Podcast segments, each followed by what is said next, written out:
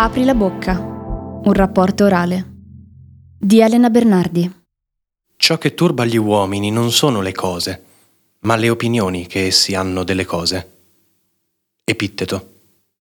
La parola, che ha sede nel pensiero, nel luogo più alto del corpo, è rappresentata fisicamente attraverso la bocca.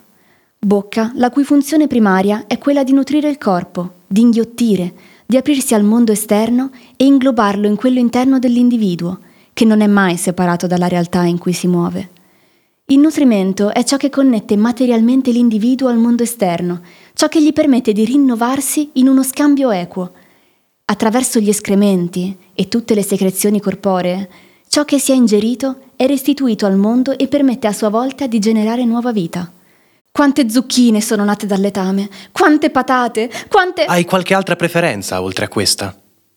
A me dà una bella sensazione, mi fa sentire bene ricevere questo feedback, perché ho provveduto a nutrire con del buon cibo la persona con cui sto. Vuol dire che me ne sono preso cura. No, ho gusti normali, però per qualche motivo mi eccita anche sentire ruttare.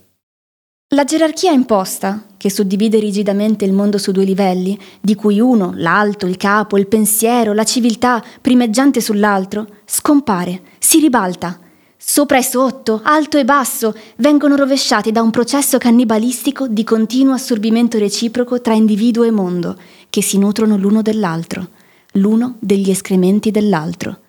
Il dualismo che sembrava reggere il mondo non esiste più, in favore di un corpo aperto, senza confini, che trova nei buchi, negli orifizi, nei luoghi liminali di annullamento delle barriere il suo centro.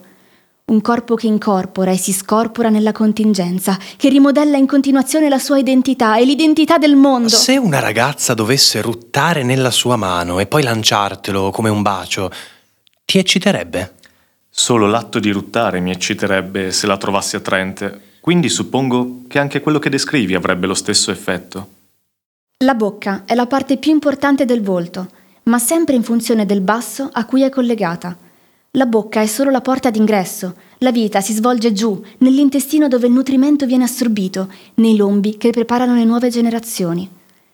È questo annullamento delle frontiere, questa apertura vertiginosa della spazialità che capovolge e rimescola ogni punto di riferimento, che ci ricorda come la parola, pur avendo sede nel pensiero, nel luogo più alto del corpo umano, è generata dal basso, dall'aria che, risalendo le viscere, si raccoglie infine nella cavità orale per essere finalmente rigurgitata e tornare a esprimersi nel mondo da cui proveniva. Ho sentito di fetish sul vomito, ma di questo mai. Cos'è che ti eccita? L'odore? Non lo so con esattezza, ma di certo non l'odore. È questo percorso di risalita e fuoriuscita che ci ricorda come l'aria, controllata, rimodellata e raffinata nell'armonia del linguaggio, non sia l'unica eruzione originata dai lombi. Anche la sua controparte più grottesca e dissacrante, un amalgama sregolato di suono e procedimento vitale e gioioso che sconsacra l'autorità e la buona creanza, si esprime e si imprime nel mondo fuori dal nostro controllo, in un flato sonoro flebile, dirompente o quieto, ma che attira sempre la nostra attenzione come, o più, di un discorso ben concepito.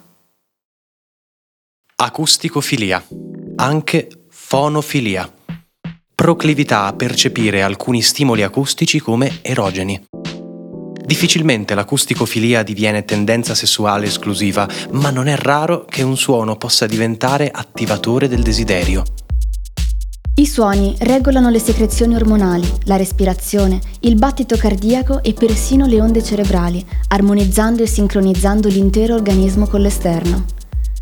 Come l'eufonia di parole sussurrate nell'orecchio ritmate in un concerto di modulazioni e cadenze provoca brividi che colpendo il timpano riverberano nella fisicità di tessuti, ossa, muscoli, organi. Così il rilascio di endorfine può essere stimolato anche da un rutto. Così il ciclo riprende da dove era iniziato. La bocca torna a generare nuova vita, in un movimento circolare e speculare che partendo dallo stomaco risale ed emerge attraverso la bocca per colpire l'orecchio e diffondersi fino a raggiungere gli organi sessuali. C'è questa ragazza nella mia classe. Non ho mai sentito nessuno ruttare come lei. Continuo a cambiare posizione, a muovermi sulla sedia quando la sento. Ho scoperto di avere un amico che rutta in modo fantastico. Mi ha mostrato il suo talento un giorno ed è stato davvero eccitante. Ho dovuto cambiare leggermente posizione per nascondere l'effetto che mi ha fatto.